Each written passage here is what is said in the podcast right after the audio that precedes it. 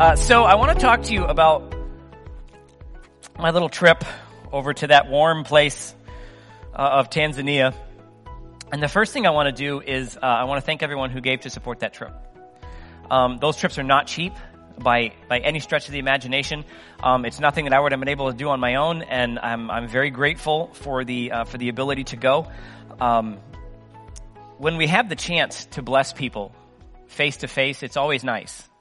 You know, you get to see them. But there's something about sending a blessing to people who you'll probably never meet uh, in a country that you'll probably never set foot in. There's a there's a uh, there, there's an internal difference when you're when you when you hand something to someone. Hey, I want to I want to help you out. I want to bless you.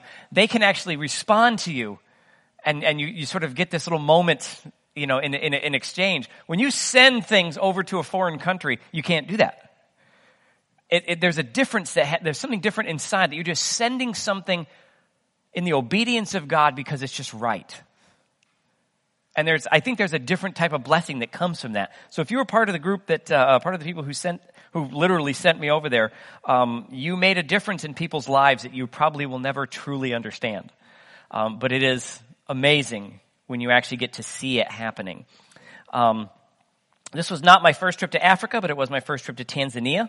Um, and uh, when I always when I when I go on a trip like this, when I have a cha- when I have a chance to go anywhere, really, uh, but especially a foreign country, I, I try to always remember Matthew 28. And Matthew 28 reads, Jesus came and told his disciples, uh, verses 18 through 20, came told his disciples, I've been given all authority in heaven and on earth. Therefore go and make disciples of all nations baptizing them in the name of the Father, the Son, and the Holy Spirit. Teach these new disciples to obey all the commands that I have given you, and be sure of this I'm with you always, even to the end of the age. Now, this is, this is a serious call for all Christians to obey. It's not something that everyone can just, you can't just give up your life and just go. It'd be neat if we could all do that, but at some point in time you have to eat, right? Plane tickets cost money. You gotta live somewhere. Um, you know, I'm gonna go to Africa and live in a hut. No, you, trust me, you're not. you're just not, okay? Um, the Africans don't want to do that anymore, okay? Just, just to point that out. Um, but each one of us is called to fulfill this mission in one way, shape, or form. Every single one of you is called to the Great Commission in one of two ways. You're either going to be one of the people sent, or you're going to be one of the people doing the sending. Very few people have the ability to send themselves. Very few, very few people have those kinds of resources. And usually if they have those kinds of resources, they can't just leave forever because they have to do something to maintain that. So typically there's the people that are sent and then there are people who are doing the sending. Both have to exist and both have to rely on one another. If you're the one being sent, you have to trust that the support that is to, supposed to be with you is going to be there. And if you're the one doing the sending, you have to trust that the person that you're sending is going to do what God wants them to do. So there's a mutual relationship that has to exist in that. And sometimes you may be the person sending, and sometimes you may be the one that is sent. And sometimes that role may flip flop back and forth multiple times. You may go once and you may be someone who can help send someone the next time. And that's okay. We can't all go. I mean, I, I, talked to quite a few people before I left and after I got back, and they, boy, I wish I could have gone. I wish I could have gone, but I had this stupid job. that job is not stupid. That job probably enabled me to be able to go. You, you see what I mean? There's a role that we all play in this process of bringing the gospel to the world. It's not just one person. The challenge is to find comfort in whatever that role is for you at the time. One day it may be sending, another day it may be going. It's okay. Trust that God knows what He's doing, because He does, way more than we do. Now I'm going to get back to this verse later, but right now I want to I want to show you some pictures and, and, and, talk about some of the craziness going on in this uh, in this trip. But one of the things I want you to think about as I'm as I'm kind of walking through this, I got this little table up here, and I've got I got some stuff, and um, you know, so I, I brought back the so you got to forgive me. Some of the tusks broke th- broke off. Apparently, baggage handling isn't as delicate as I would have expected. Um, but these are all hand carved ebony. Uh, and it's it's pretty neat. It's a pretty pretty easily findable wood over or where that is. And uh, I went to the artisan shop where they actually make these. So they sell them in the front. and They actually let me go in the back, and you'll see some of the pictures of the guys literally hand carving these. And it's it's interesting. um, I don't know that some somebody may go, oh my gosh, but one guy's like got his shoes off and he's like holding it steady with his feet and he's like scraping it with his with this really sketchy chisel that was, you know, and I, I mean sketchy, sketchy chisel. Um, but he's probably used it to carve thousands of these little things, um, and, and all of these were made there, and they all have a purpose. Uh, they all mean something within the country. Um, this one is actually a depiction of three main things that happen in Africa. The top one is the elephant, which is what Tanzania tends to be known for. Uh, this one is one. The bottom one is one tribe whose name I can't remember, um, and uh, and I don't want to just toss something out because it'll be horrible. Um, and the bottom one is the Maasai tribe, which is the main tribe in Tanzania, and they are ferocious people. They have no fear at all. We were told a story when we got there of uh, some uh, the, the Maasai are cattle farmers, and they're basically they graze. And uh, some cows got got eaten by uh, by a lion. They got torn up, and a lion will kill a bunch of things and only eat one, and that, and that's not cool uh, for them. So a group of these Maasai decided to go get this lion, and they all just took spears. no, no. Um, and they uh, they found the lion, but unfortunately, these these guys found the whole pride. They lost. They didn't, but the funny thing is, they didn't, funny thing, yeah, right, get ripped to pieces and eaten by a bunch of big cats, you know. Uh, this is why I don't like cats, just the way it is. they didn't run. When they knew that, when they knew where they were, the, the, the, the idea of the story is they knew what, the, the, what was happening, but they still wanted that lion. So they still went, went after a pride of lions with pointy sticks. No, thank you. Um, I'll go at it with little pieces of lead from a distance. That'll be fine. Um, but they are, they are, they're the people you don't mess with. Because they, the, the funny thing is that the, the, there's three types of Maasai. There's the ones that live in the bush, they never come into the city.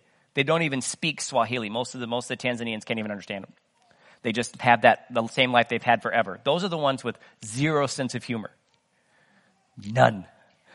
And then there's the ones who live in the bush but work in the city.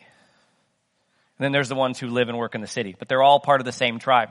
And the ones who live in the work, live and work in the city have much more of a sense of humor and mostly about their relatives who still live in the bush. And, and they'll tell you, that's really funny to me. It would not be funny to my uncle. like, good to know. Okay. This is how you stay alive in Tanzania. So it, it's pretty neat the way this, this works. And I brought some money. I brought, whew, I hope you're ready for this.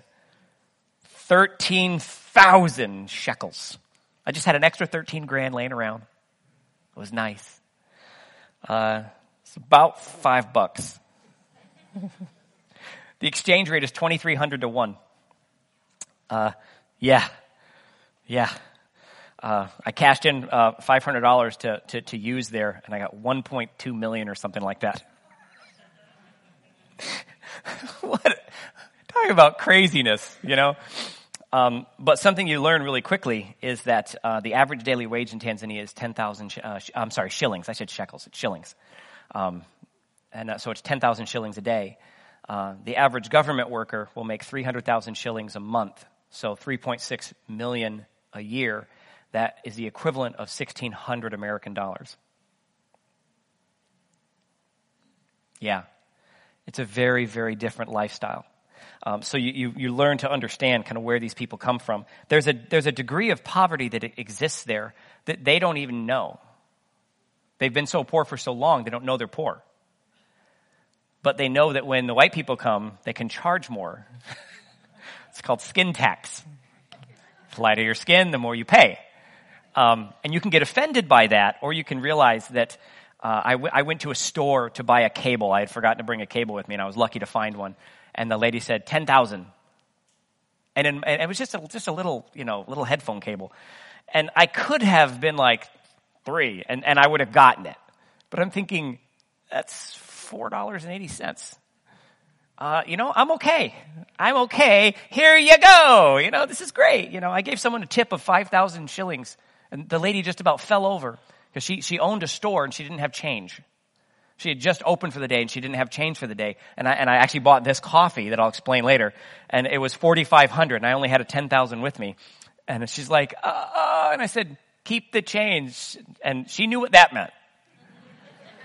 She didn't know any other English words, but she knew what keep the change meant. She's like, oh! Yeah, gave me a big hug, and then I, and then I left, and I was like, I think I just made her day uh, with two dollars. I, I, I can't get a Starbucks coffee for that, you know. Actually, I don't know if I can get a Stewart's coffee for that. I mean, that's just that's that's nuts. Um, the small ones are just not worth it. I mean, why kill a tree for a small coffee? Get a big one, you know. Uh, so the organization that we went over with is called PEFA, Pentecostal Evangelistic Fellowship of Africa, um, and it is a uh, so in uh, Tanzania is a socialist country. There are three big countries in that part of Africa. There's, um, there's Uganda, Kenya, and T- Tanzania. And there was a big rebellion at one point in time, and all of them found their freedom. Uganda was taken over by a warlord, and that's where a lot of the genocides came from. Kenya became a democracy. They're probably one of the most prosperous countries in that, in that part of the world. And Tanzania became a socialist country. And so um, the socialist country is uh, the way they run it is the president is only t- serves for five years. So they would have a Christian president uh, one five year term and then a Muslim president the other five year term. And then they kind of go back and forth between that uh, to, to make sure that no one religious group has more power in government than they than they should, um, which doesn't necessarily work out as much as you think. So, but in order to be a, a, Christian organization inside of a predominantly Muslim country, you have to have an NGO. Um, you have to you have to organize as a uh, uh, as a group. So, the churches in Tanzania all figured this out. It's a, uh, you have strength in numbers. So PEFA has over a thousand churches throughout Tanzania.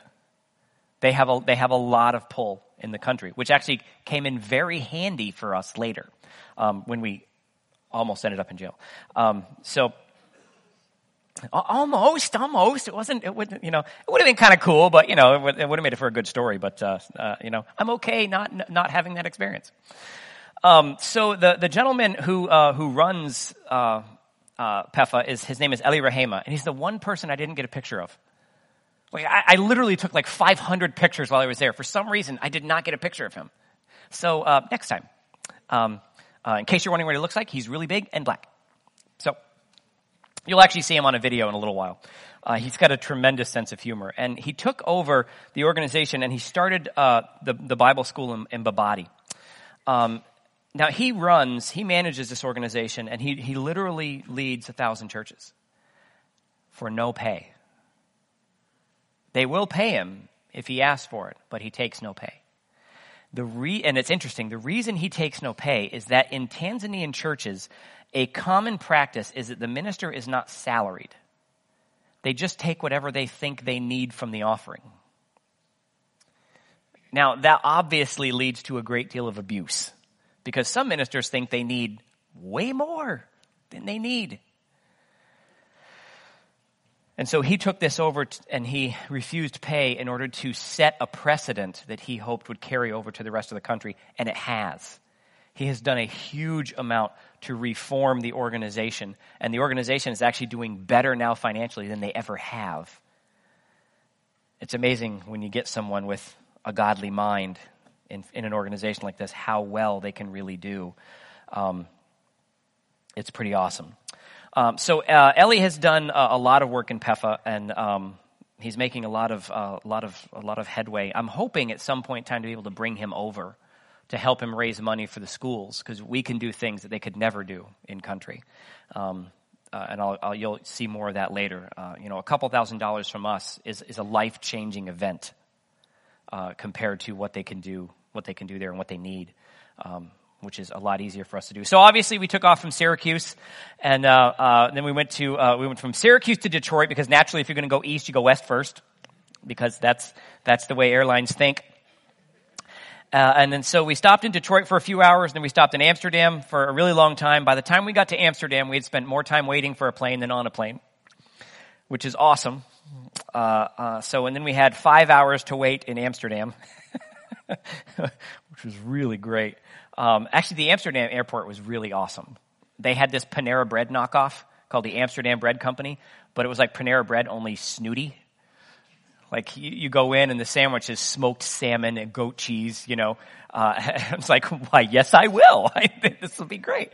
Uh, and they have the most amazing croissants ever. I may have had a couple. Um, uh, and then we got on the plane to Amsterdam, um, and then um, uh, from Amsterdam to Tanzania, they fed us uh, uh, a couple. They said they fed us a couple times. Um, this, yep. Um, so that they come through the cabin and like, we have chicken and, and pasta. And I said, oh, okay, that's great. Um, the guy I was uh, uh, with, Abel, Pastor Larkin's dad, uh, he ordered, um, he ordered the, uh, he ordered the pasta. He got beef, um, which was not one of the choices. I, I just want to point out.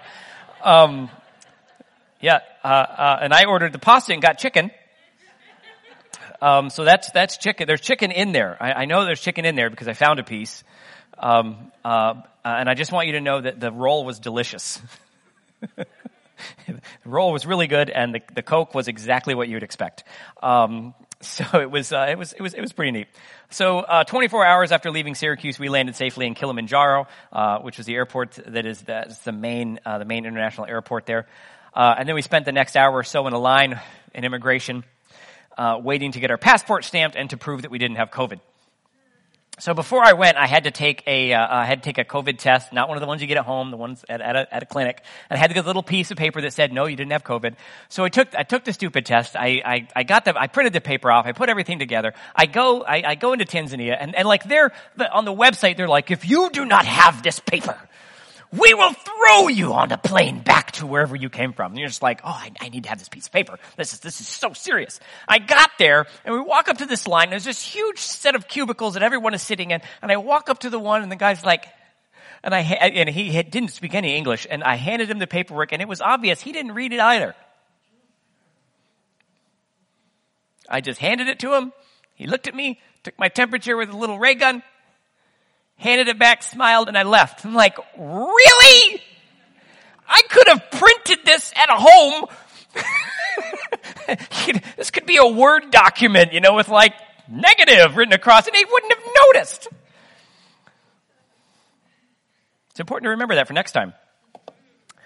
So we get there, and um, so Tanzania is a, a relatively good-sized country. It's in it's in the southern Horn of Africa, um, uh, on the uh, on the west on the east coast, and so we flew into uh, this area uh, in Kilimanjaro, uh, in an area called Moshi, and uh, most of us don't really have an idea how big Africa is. Um, so we went, we traveled from there all the way down to Babati in an area called Manyara. Uh, now the guy I traveled with is a Spanish teacher, and when he kept saying manara, I thought he kept saying manana. And I was like, why are you telling these people tomorrow? I, you know, I don't, I don't understand what you're doing. And finally I like, read the map and I was like, Manyara! Ah! I can be taught. So we get off the plane and we get, get in a car and we head that, that way. And it doesn't look like it's too big, right? It's too, too, too big of a distance. Uh, that was four hours, uh, three and a half hours. Uh, that was a long trip. Um, but most people, when you think about Africa, um, you tend to think of the countries like states in the United States. That, that's how, that's how uh, when I talk to people, that's how a lot of people relate to them. you know, it's kind of like, you know, our, our, our, bigger states and everything. No, not even remotely close. Um, so when you, when you think about it, that's the region, uh, uh, the, the circled part up there is the Serengeti National Park. Okay? Uh, and it's just this little tiny piece of the nation, you know, up in, up in the northern area. That is the size of the Adirondack Park. 9,500 square miles. That, that, that's a big park. When you think about how, how large, when you get it, and it's, it's important when you take a trip like this to try to get an understanding of the mindset of the people who are there. Because we can go over with an American mindset and it's not cool. Because it, it, will, it will mess things up in your trip. So when you start to think about a country this size, and this is one of the larger countries in Africa, the Serengeti National Park region, when you think about the, the game reserve that's with it, and then there's another, um, that, that whole little, little grayed out area is, is the Serengeti Park. There's this uh, uh, other area called Ngorongoro. It's a crater that you can go visit. Next time I'll be able to, to, to go. We were quite a bit away from it this time. Um, New York State is 54,500 square miles. That's, that's the whole state. Tanzania is 364,900 square miles. You could put New York in Tanzania seven times. Yeah, they have more square miles of national park than New York State as a whole. This is a big country. It is a big, big country. Now, the population of the country, you think about the size of it in relationship to Africa, it's pretty small. There's only 62 million people in that country. There are 20 million people in New York. So they're seven times our size, but only three times our population. You start thinking about the, the, the density of population. And there's a reason for that. Um, nearly 40% of Tanzania is farmable land. Think about that. Nearly 40% of that, that nation is farmable land. Uh, but they still have to import food. And it's because of the way that they grow things. Only 20% of New York is farmland. The average acre in New York produces two and a half times as much as the average acre in Tanzania. Two and a half times as much. And when you think about this on an agricultural basis, we produce so much more on so much less land that we actually are able to sell food to other countries. Tanzania technically is agriculturally independent. Technically, they're supposed to be able to grow enough food to sustain themselves, but they don't. They still have to import massive amounts of their own food. So you have a nation that has the ability to support itself, but doesn't. And most of it is because they don't believe they can. The majority of the farms in Tanzania are subsistence farms, which means they only grow food for themselves. Now, the funny thing is, when they grow that food, they do not grow food for animals. You, you do not grow food to feed to an animal. Every animal, every, now imagine that you guys with the, with, with, with the, the, the dairy farms and your cattle farms, if you had to graze all of your cattle 100% of the time. Now, a big cattle farm over there is like 20 cows. You have 20 cows. You're loaded. So I was talking to them and I mentioned a little bit about the kennel farm. Uh, and I, I said, uh, so I have some, I have some friends who work on a farm, and if I'm not mistaken, they have about 1,200 cows. And the guy was like, oh, 200, I'm sorry, 200 or 1,200? So it's about 1,200. You can't say 1,200 because they don't know what you're talking about. You have to, you have to break it up into to, to different words. And when they get, when they get really surprised or shocked, they'll either uh, sort of like like high pitched moan or whistle. It's it's actually really funny. At first, you're like not sure what happened. You're like, did you just deflate? yeah, I think I popped him. You know. And if they're really surprised, they'll do both. You're like, woo. And they ask the same thing. How much land do they own? How do you graze that many cattle? Well, no, a lot of the corn they grow, they feed to animals. You feed perfectly good corn to a cow? So, well, yeah, it's cow corn. It's not, it's different. It's not like here. Now, if you drive by, they, they, they plant corn. They plant a lot of corn in Tanzania. And if you drive by one of their, one of their fields, if you take the average field that you see around here, you take out every other row and every other plant, and you have a Tanzanian field. That's essentially what you have. I mean, because they're hand harvested or they're, they're hand planted. There's very little technology over there. They're very, very resistant to, uh, to bringing in machinery to do the farming because they're worried they'll put people out of work. 75% of the country is employed agriculturally. 75% of the country is in agriculture. But now you think they have three growing seasons a year. It's not like here. You know, you don't get the seeds in as fast as you can before everything freezes. But at the same time, only 25% of the land is actually farmed every year. Out of the 40% that is actually farmable, only, only 25% is farmed. And only 15% of the farmers use fertilizer. So you think of how low the yield is. And I mean, very low. Um, there's only a couple of, agri- of uh, uh, commercial farms in the entire country. Everything else is just local farms. And so if you bring in a piece of machinery, you run the risk of putting people out of work. And so I'll show you a picture of some of the some of the tractors and stuff that you see over there, and like I'll show you the pictures, the big ones.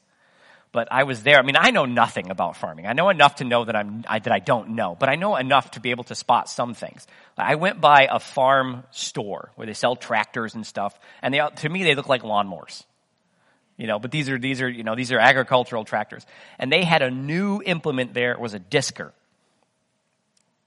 Had three discs on it. It wasn't as wide as the tractor. It actually went between the back wheels. And they're like, this is life changing. It's like, I don't know anyone who would waste the time to hook that up. like, no. It's like, are you kidding? You know how much gas we're burning for three? No, no, sorry.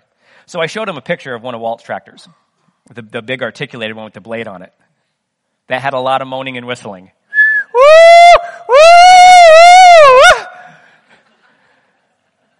Because it had a person standing next to it, you know, and they're like, "That's a person!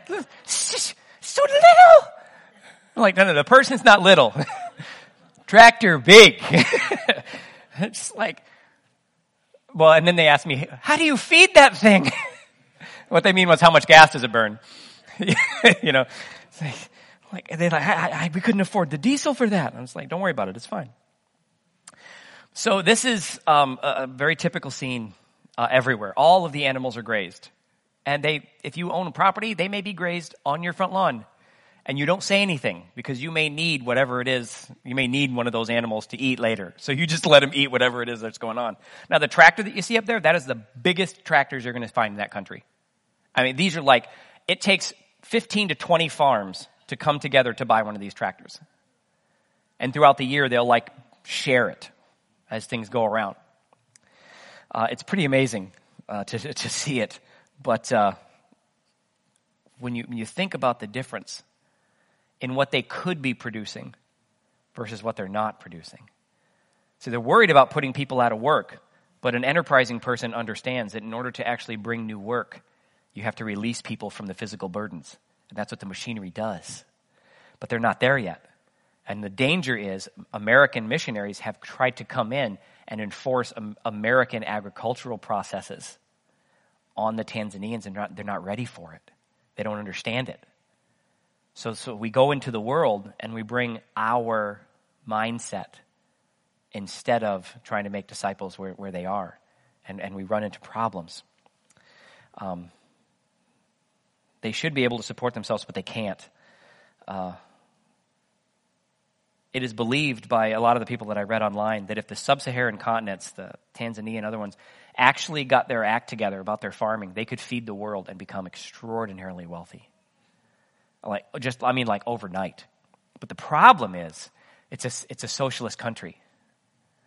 And what I found while I was there, and this is an important thing to know about the mindset of the people, is that when you get too successful, the government will step in to squash you. Even to the point where people don't keep money in their bank anymore, because if you keep money in the bank and your bank account gets too big, well, you have more than your neighbor, so the government will come in and do what's called a VAT tax, and they will just take money out of your account because you have too much money. You're doing too well. Could you, could you imagine that? See, because in countries like this, the last thing you want, a, a, dictator always wants to eliminate three things in the life of, of people. They don't want you to be able to think for yourself, provide for yourself, or protect yourself. When you find a government trying to remove those three things, you know you're moving from a democracy to a dictatorship. I, I think America needs to relearn this lesson. So they have convinced the people there to be subservient to the government and that the government will provide whatever they need. But the government always provides enough so that everyone is equally poor. You see, and if we move in and try to change that mentality, that's when you end up in jail and deported because now you're teaching people to be resistant to the state. You, you, see how that can turn so quick? We just think that this would be normal. It's not. It's not. It's very abnormal, and you have to be careful what you do. So this was a three and a half hour drive later after we got off the airport. We arrived at the Silver Park Luxury Hotel at 1.30 a.m., uh, where I was pampered for two weeks Just pampered. Yeah, they had spa, you know. No, they didn't. Um, uh, about half the time we had power, which was awesome. Um, but the hotel was was actually really nice. The hotel was really good. Um, the uh, uh, this was the fourth highest rated hotel in the uh, in the region, uh, and it, it was good. My room had an air conditioner in it. Occasionally, it worked. Uh, you know, uh, I, ha- I, had a shower, and uh, you know, and you have. I, I, took so the, the staff there was really great. At the last day, everyone wanted their picture taken with the white guys because um, because we tipped them. It was really awesome. Um, now I don't know anyone's name except for one person up there because they wouldn't tell you their names over there, you, they, they don't just say, hi, I'm Bob. That's not what they, what, they do. They, the, the name relationship is like saved for later on down the road. I learned one girl's name, this girl over here, her name is Sarah. She was at the front desk, and only because somebody else was calling her name one day. And I was like, aha, I found you! but they were all wonderful, um, uh, just, just, just great, just a great staff. Um, but there's this, so I found this picture uh, outside the hotel in the, in the, in the parking lot. And I only took a picture of this because now in the bottom you see where it says self-contained rooms with TV. If you ever go to Africa, this is a very important thing to know. The self-contained room means you have a bathroom that you don't have to share with everybody else in the hotel. So it's very, very important if you like any privacy at all that you get these self-contained bed, uh, uh, bedrooms. Now, the other thing I, I, I laughed at when I saw this, that sign is a complete and total lie. Everything that, so like this, like, oh, look at our rooms. The rooms look nothing like that. That shows a lawn with like a wedding, uh, a wedding setup. They didn't have a lawn. There's no lawn there. You know, there's no kitchen or anything in the rooms. You had a sink and it, and it only had cold water. You know, and uh, the showers, uh, but I'll, I'll, spare you the details, but let's say the toilet and shower are kind of in the same place. Okay? Uh, and it's on-demand hot water and you, you, turn it on and like, you know, the shower head is so old and crusty, like four streams of water come out and they're all shooting in the wrong directions, you know. So I sat down one night with a butter knife and I'm like cleaning the shower head, you know, just like a, you know, it's like, I want to get wet during a shower, you know. It's, uh, it's, it's, it's pretty amazing. But uh, you have to you have to remember, especially over there, they have no desire to tell you the truth about what you're getting. So you have to ask questions. Okay. My room did, however, come with a complimentary set of um, uh, flip flops uh, to, to wear in the shower that you didn't keep. Everyone who was ever there used them, and it was pretty obvious. So I, I brought my own. Thank you, Jesus. So the hotel was also a bed and breakfast. We got up in the morning, and this is a very normal breakfast. Um, these are crepes, uh, uh, fresh fruit, hard-boiled egg that's served hot. Uh, so they were they were controlled by the British for a long time. So a lot of the names of things carried over, and a lot of the, lot of the food traditions carried over. Uh, in England, a hard-boiled egg is served hot. It's either a one-minute or a three-minute boil. It's going to be going to be one of those things. And so you you pick up the hard-boiled egg, and we're just thinking like American. You just peel it. No, no, no. You're going to burn the snot out of your hand for a couple of minutes while you're trying to get this feeling off. Um, and the crepes are, uh, we would call them crepes, they call them pancakes. Okay? Um, and in, uh, now it's interesting because things in one African country don't necessarily carry over to the next. Uh, these same pancakes you can get in Uganda, but they're called chapati. In England, we just call them crepes. You know, in the United States, we just call them crepes. We couldn't, when, when he said, I made you pancakes, I was thinking, yeah! And I was like, that's not a pancake. Good enough though. But they had this really awesome date cinnamon jelly. Um, that had a little bit of a little bit of heat to it. Uh, it was really nice. Um, and then every morning we would have this Cafe. This was your coffee. Uh, so if you were wealthy, you would have a coffee pot and they would actually brew you coffee. Um, or you brought the instant coffee, which to be honest, if anyone wants to try this uh, today after the service, you, are welcome to. I'll help you understand how to put it together. This, there's, uh, when you get an American instant coffee, there's like an ingredient list of like, you know, anti-clump things and preservatives. This is just powderized coffee bean. There's nothing else in this. And I actually, uh, we actually got coffee at the coffee plantation where this is made. So it was like about as fresh as you can get it. And I was very surprised. It was actually quite tasty. Um, and when you didn't have any other option, you enjoyed it. Um, but if you wanted brewed coffee, it was basically just coffee beans in a pot that were boiled. And then it just strained them out afterwards. So the caffeine, so like in, in something like this, the caffeine is almost double because you're not just getting the juice from the coffee water going through the grinds, you're actually eating the grinds as well.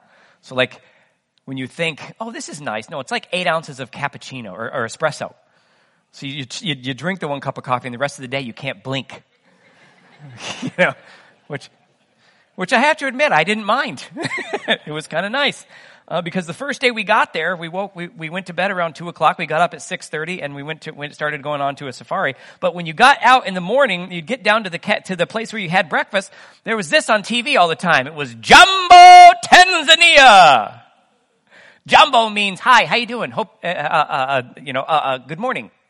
So this was their version of Good Morning America. And we didn't understand a word they were saying because there was no subtitles. well, occasionally there were subtitles, but they were in Swahili. it did not help whatsoever. Um, but you'd get an idea kind of what was going on, how things were going. They'd give you the weather report for the day and things like that. And the weather report was really like white people will die. And that's kind of the way it would, it, it kind of worked out. Um, I just, I just covered myself in sunblock every day. A couple of, couple of days into the trip, one of the, one of the guides was like, you haven't got any color on you at all. I said, no. I have like a protective, nothing, water would just beat up on my skin and run off. You know, it's just, it was just, it was just awesome. But, you know, when you're wearing SPF like 800, it's just fine. Um, but, uh, uh, but when you're in a place, most people don't consider this, when you're in an equatorial region, uh, it's, it's, even though it was only like 86 degrees, it's, it's actually a different heat and it's a different sunlight. Most people don't realize this, but we live on a ball, right? The earth is not flat. Just want to point that out again. We live on a ball. We live like on the top part. So when the sun actually comes to the, to the earth, a lot of the sun's rays actually skip off in, in our area. We get the same amount of light, but we don't get the same amount of light energy. In the equatorial regions, you just get it all. So that's why people like me who really need to avoid, uh, I'm, I'm, not supposed to be in the sun for more than 20 minutes a day. uh, um, you can get really burned really bad really fast if you're not careful because you get 100% of the sun's energy. Um, but it, they're, they're trying to harness that for solar power there, but it's, uh, the government is uh, having a hard time uh, allowing that to happen because that makes people self sufficient. Self sufficient people are hard to rule. So they want you to be sufficient on them. So they ration power. Um, so uh, the the first morning we went to Tarangire National Park. Tarangire is one of the small parks. It's only about 1,100 square miles. Uh, if you went through the whole park, it would take four days to, to drive through the whole park. And you're allowed to actually sleep in the park. They'll take you out there and pitch a tent and everything. Um, but they also warn you that the lions are allowed to go wherever they want. Yep. Um, and there's some people who go in for safari and they don't come out. Uh, and that's just kind of like, bummer. You know? Uh, that's why you pay the guide up front. yeah, when you, when, you, when, when you realize what's going on, you're just like, wait, you want to get paid now because of what? uh, and we would go places, and a couple times we saw lions, and, the, and the, the guide was like, do you want to get closer? I was like, no, I have little legs and I don't run fast. So, so no.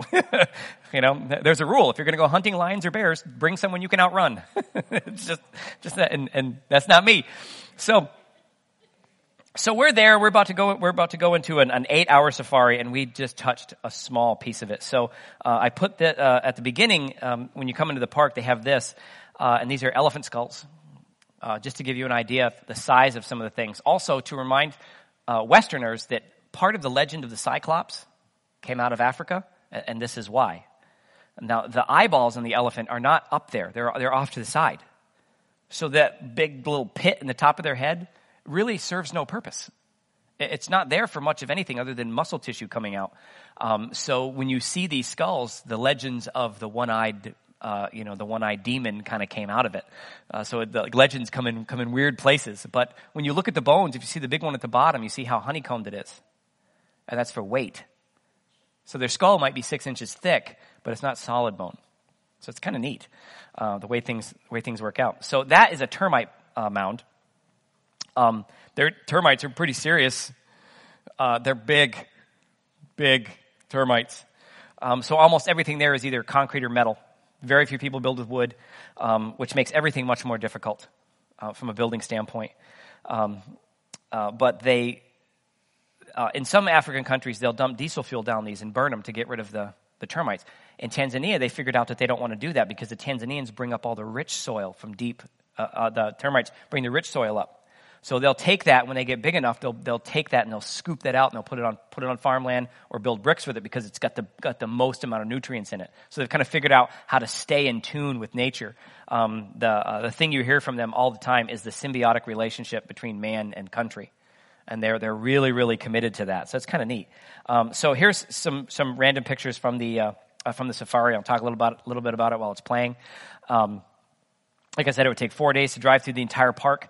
Um, now, this was the end of the dry season, so everything was as low as it would possibly be, and most of the water sources were, were primarily depleted.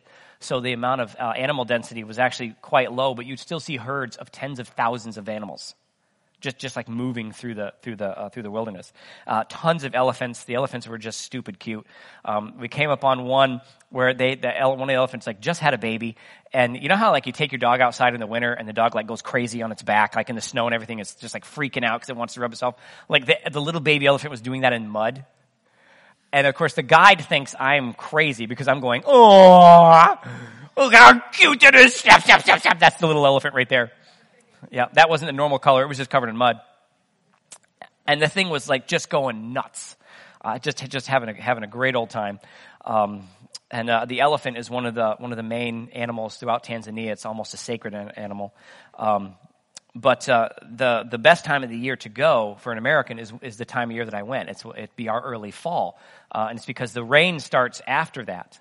Now, even though it's not as green as we would like to see it, and it's not necessarily as densely populated with animals as we'd like to see it, if you get there during the rainy season or even after the rainy season, the malaria carrying mosquitoes are so dense, most people don't even want to be outside.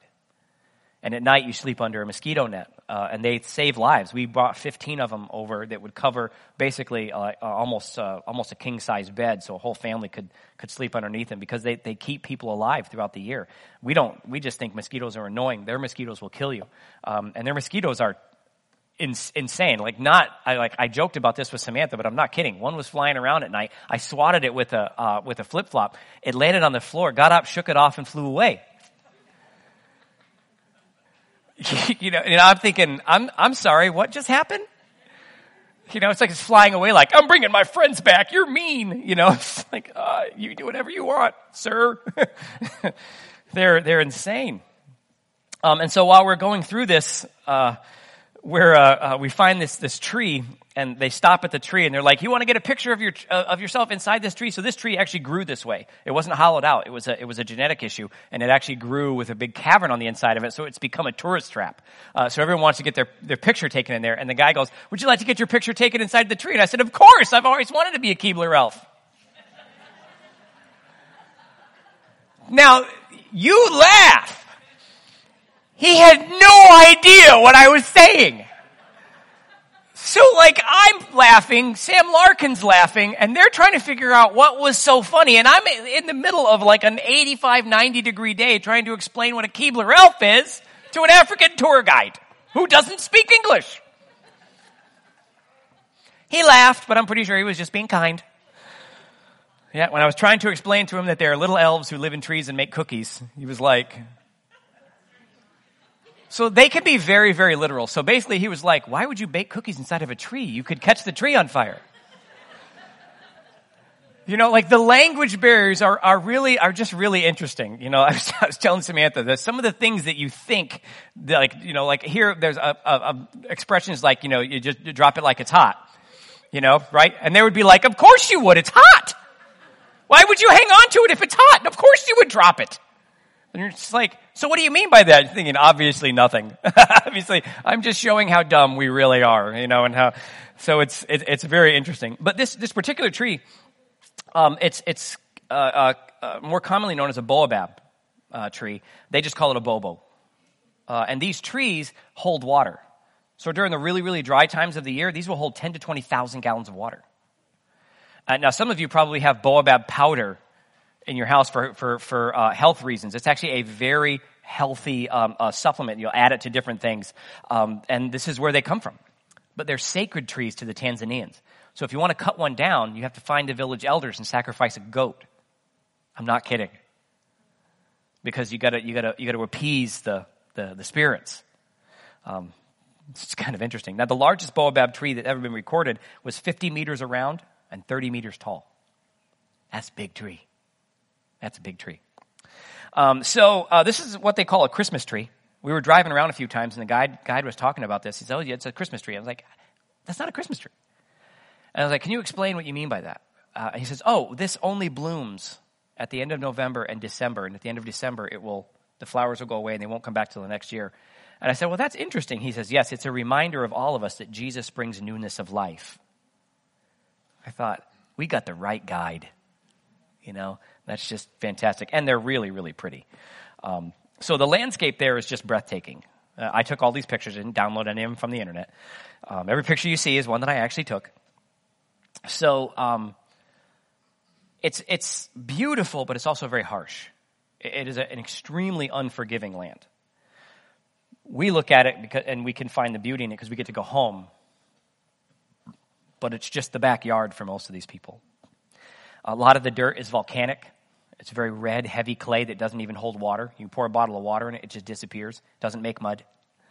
Um, but the plant life is just, it's just really, uh, I, I, I, looked at it as a beautiful desolation. Um, but they have lots of problems. Their biggest problem is water bottles. Uh, there's recycling in the country, but to get money, you have to collect so much. It, it, you'd lose money bringing them in.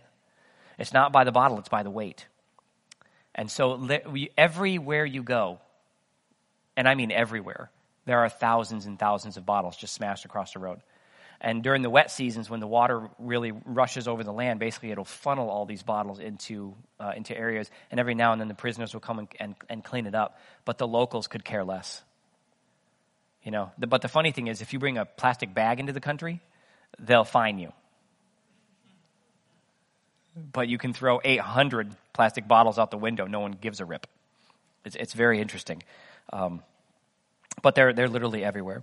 And, uh, and we took a couple of walks from the hotel up to the city, uh, just a couple of miles, um, and you, you, see all kinds of different things. The lady in this picture at the bottom by the table, you can barely see her. She's selling breakfast roadside, and she's selling eggs and pancakes. And people will come up on their little motorcycles and their little little carts, and they'll stop and grab something to eat and go. And uh, it's it's pretty amazing. Uh, everywhere you go, there's someone selling something. I mean, everywhere. Um, so I found a truck made me feel so big. this was owned by a welder in the, in the, in the village, and when I asked him if I could get a picture of it next to his truck, he was like, "Why do you want to get a picture next to my truck?" And then when I stood next to it, he got it, and he started. He was laughing pretty hard. Um, yeah, he just he's like, "You smell too." so, this is a common construction vehicle. That's not that's not a three wheeler that someone altered. These are made in India. Uh, they're only a couple thousand dollars, and I want one. They're so cool. It's a, it's a little three wheeler with a dump trailer. They're everywhere. They also, this is also a very common Uber. Uh, you know, they're just taxis. They'll take you anywhere. Um, every uh, like every other person owns a motorcycle, but they're all like 150, so they really don't go anywhere very fast. You know, it's like a, it's like a very large moped, um, and that's a cab. Okay, um, it is as sketchy as it looks. It is as scary as it looks. Um, it is essentially a fat moped. Um, and that when you get two people in it, it lets you know that you're really pushing your luck if you want to get there alive. Um, there's no key start. There's this little handle down by the down by the floor. You turn the gas on, you go, and and you start it, and the people in the back are sitting on the motor. So you get to you get a ride wherever you're going, a little butt massage. It works out pretty good, um, whether you ask for it or not. There it is. Um, I took a ride in one just because, and it was it was the guy the guy probably thought I was crazy because I was laughing the whole time. Because in my mind, I'm like, I'm gonna die, uh, you know, because you're doing all of 25 miles an hour and you're on the you're on the you're on the other side of the road, so everything looks wrong. But no one stays there. Everything just kind of weaves in and out.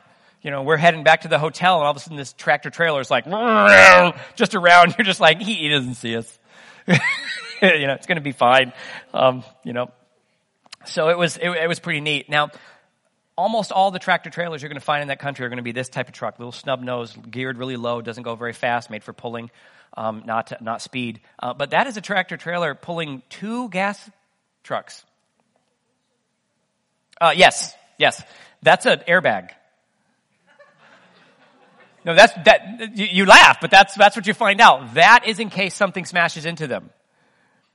Um, he's pulling two gasoline tankers. Two! They're going really slow. Um, they were just like, you don't do that in the States? Like, no! you are nuts?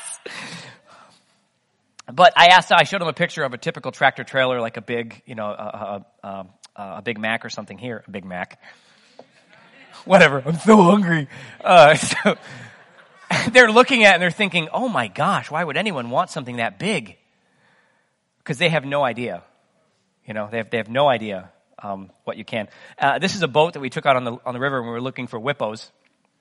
That's a hippo.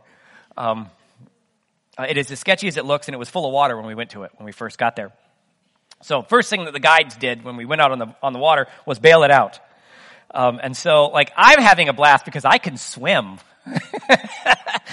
uh, the two guys paddling couldn't swim, and the the uh, the interpreter that was with us, Manuel, he's uh, uh the, the, guy behind Sam Larkin. He couldn't swim either, and he's a Maasai. And uh, he kept saying, like, all the time as, as we're going through, it's like, Maasai, do not swim. Maasai, do not swim. And I said, what are we going to do if this thing tips over? And he says, die.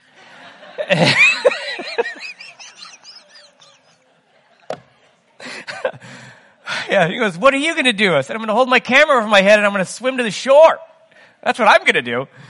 He's like, you like water? I'm like, yes. Yeah, talking to him about the St. Lawrence River and he was just like, he just said, no. it was pretty awesome. Um, and a lot of the food was pretty, pretty neat. That is not frog legs. I just want to point that out. Everyone who's looked at this so far has been like, is that frog legs? No, that's fish. They kept telling me that was tilapia. I've cooked tilapia thousands of times in my life, and I was like, "That is not tilapia." Um, it was just some base, some big white uh, white fish that they have have in the, one of the local lakes, and it had bones in it like you wouldn't imagine. Uh, they're just just huge bones, but it was delicious. It was really good. Almost everything there was cooked in sesame oil, because sesame, um, uh, um, uh, sesame sunflowers are uh, are uh, sunflower oil. I did I say sesame oil? Yes, I did. It's sunflower oil. Um, sunflowers are a huge crop there, so they do uh, they do quite a bit, and everything is cooked in it. But they feed you a ton. Um, and this is something called I was told I had to taste. It was called ugali. Yeah, I know it's as weird as it sounds. Like ugali. Uh, they were like, "You've never had anything like it." It's white corn polenta, is, is, is all it is. As soon as I tasted it, I was like, uh, "Yeah, I, I know exactly what this is." Like, no, you don't. Yes, I do. And then I got food poisoning, which was awesome um, four days before we flew home. So I spent four days eating crackies. I was a crackhead for four days. I ate this and uh, uh, uh, and some um, beef jerky that I brought with me, uh, and that's basically I was not willing to get sick again before getting on the plane because whatever happened to me, somewhere in the middle of the night, my body hit the emergency eject button. that's all I'm going to say about that. It was a long night. I was like, this is not happening on the plane, man. that bathroom is way too small. um, so it was, it was, it was quite interesting. So we get to, uh, we get to Kiongozi where the school is.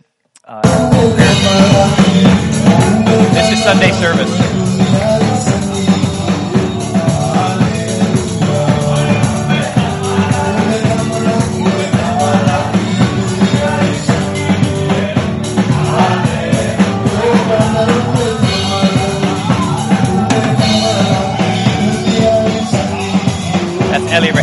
There.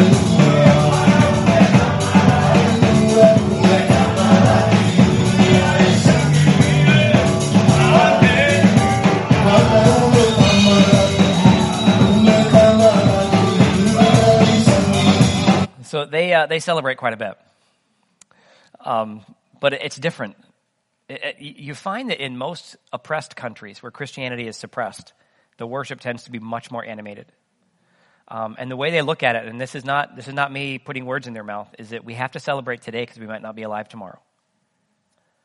Uh, we were told a couple of times that the immigration officers may come down to the service, and if they see us being part of it, teaching or preaching or anything like that, that they'd haul us away.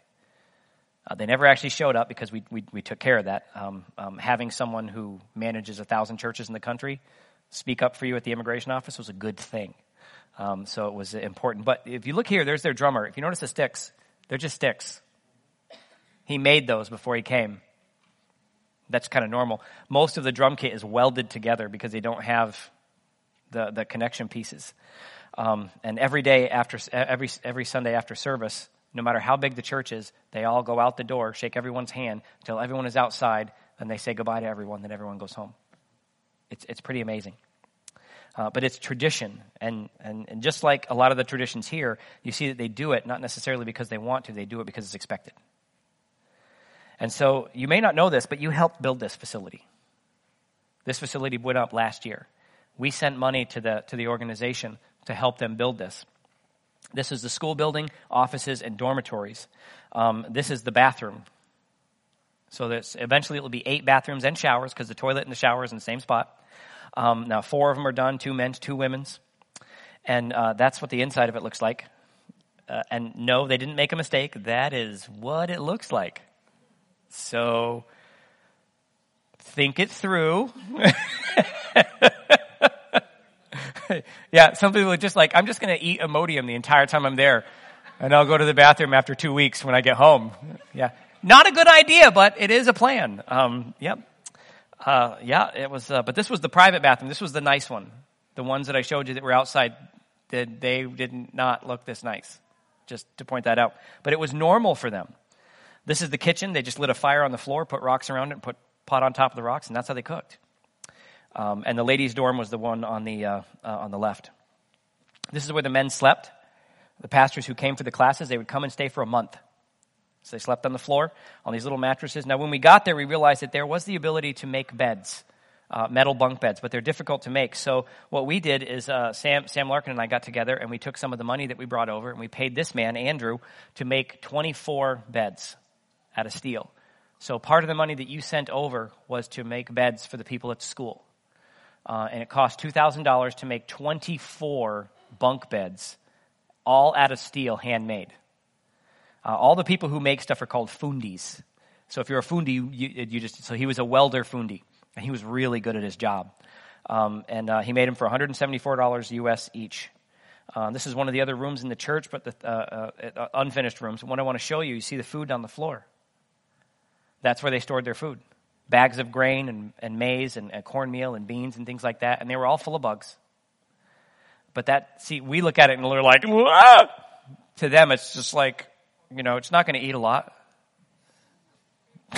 you know, there's still plenty there. Um, these um, are sun dried minnows. Um, so if you ever go to Tanzania and someone asks you if you want ugali samaki, remember that. Ugali samaki. Samaki is fish. And what they do is when they're boiling the cornmeal, they throw the dehydrated fish in it. And then adding protein to the ugali. And it makes ugali way more ugali So they showed me the bag before they put it in. All I could see were little eyeballs staring back at me.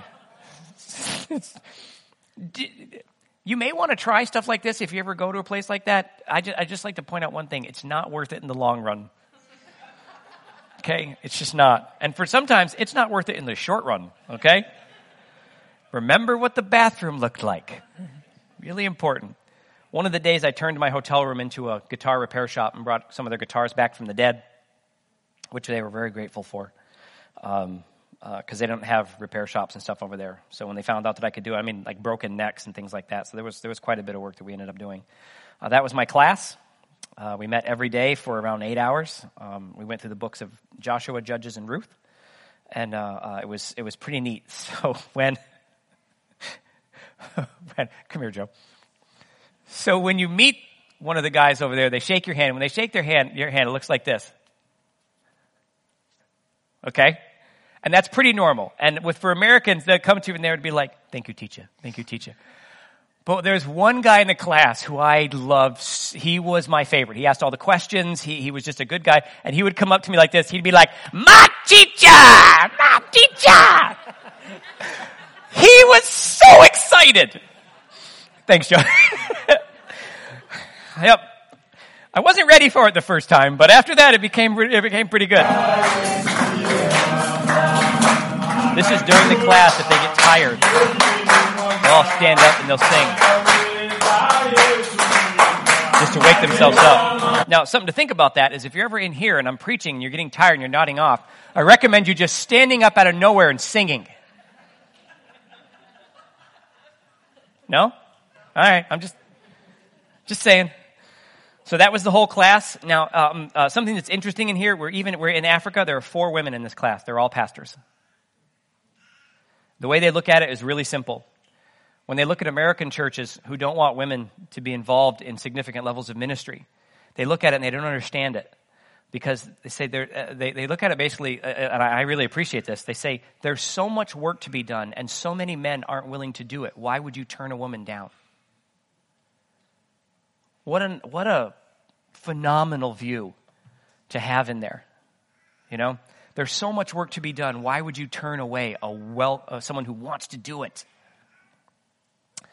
And so we, uh, um, part of what you bought uh, uh with the money that you sent over with me are bricks. This is 3,000 bricks being delivered. We bought them 6,000 more before I left. They cost about a million shillings, which was about $450. Um, we had a couple of visitors show up. Uh, I'm, I, I, I, I'm sorry that I'm taking so long. I didn't mean this to, this to go so long today, but I want to uh, uh, quickly run through these. We had some kids um, uh, show up at the at the church one day while we were teaching. It was in between sessions. Uh, these kids had never seen themselves on a camera before. Never. Now the first kid showed up and he looked at my phone and I was about to take a picture. He lost his mind, laughing like crazy, ran off, grabbed his siblings, and came back. And they were like, "Look, he can steal your soul!" You know, it's like. It's pretty neat. And then we had some puppies come by. I pet the puppies and gave them a little beef jerky, and all my class, uh, everyone in the class thought I was losing my mind because you don't have pets there. You have working animals there. There's no such thing as a pet. Um, and so we got back on a plane, headed home. Uh, I just want you to know that thing in the bottom is in the Amsterdam airport. That is a pulled pork sandwich. That was a highlight of my trip home. I was, I was so happy to see that. Uh, and a Starbucks, of course. That was also at the at the airport. It was it was it was wonderful. I didn't even care if I got sick at that point. Um, and this is probably one of my favorite pictures that I took on the way home. This is from the airplane.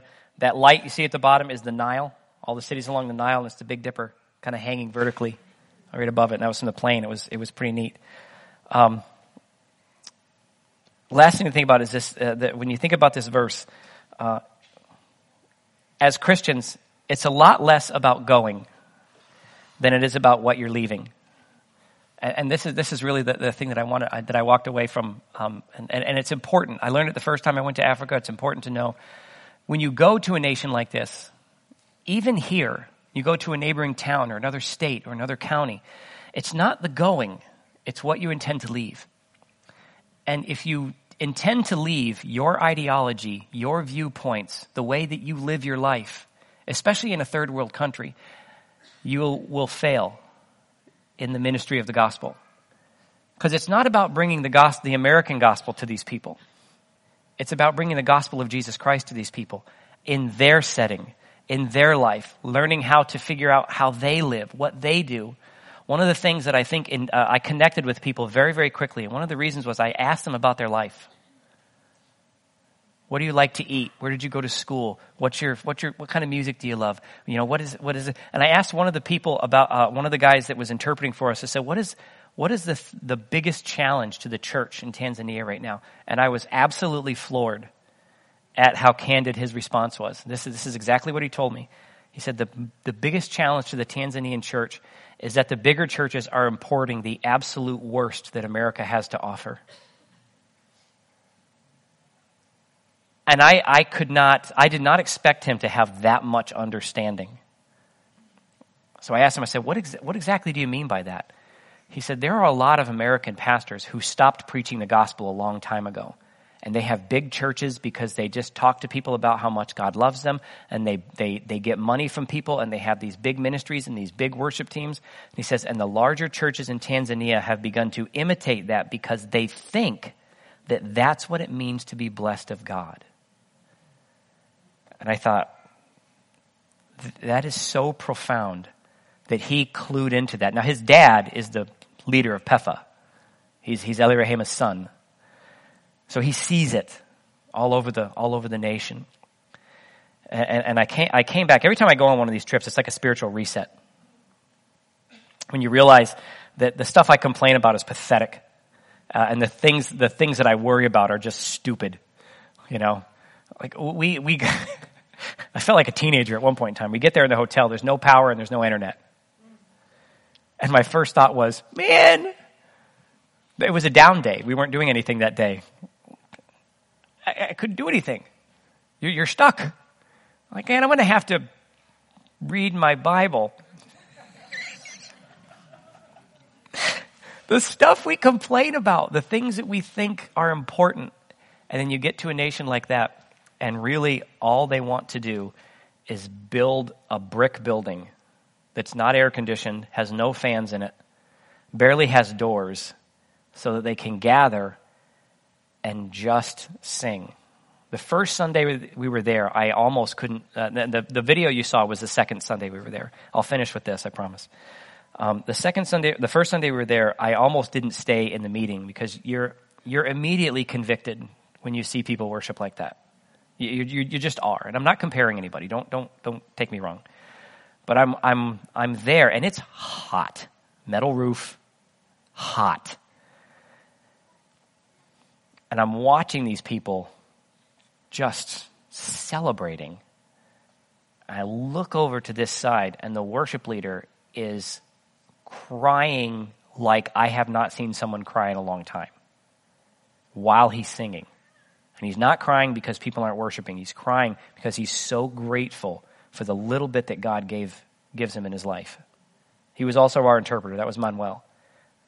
I handed him more money than he would have made in four months as a regular employee before I left. I saved money for him because God, I, I, believe God spoke to me before as, as we were going that you need to do something profound for this guy's life.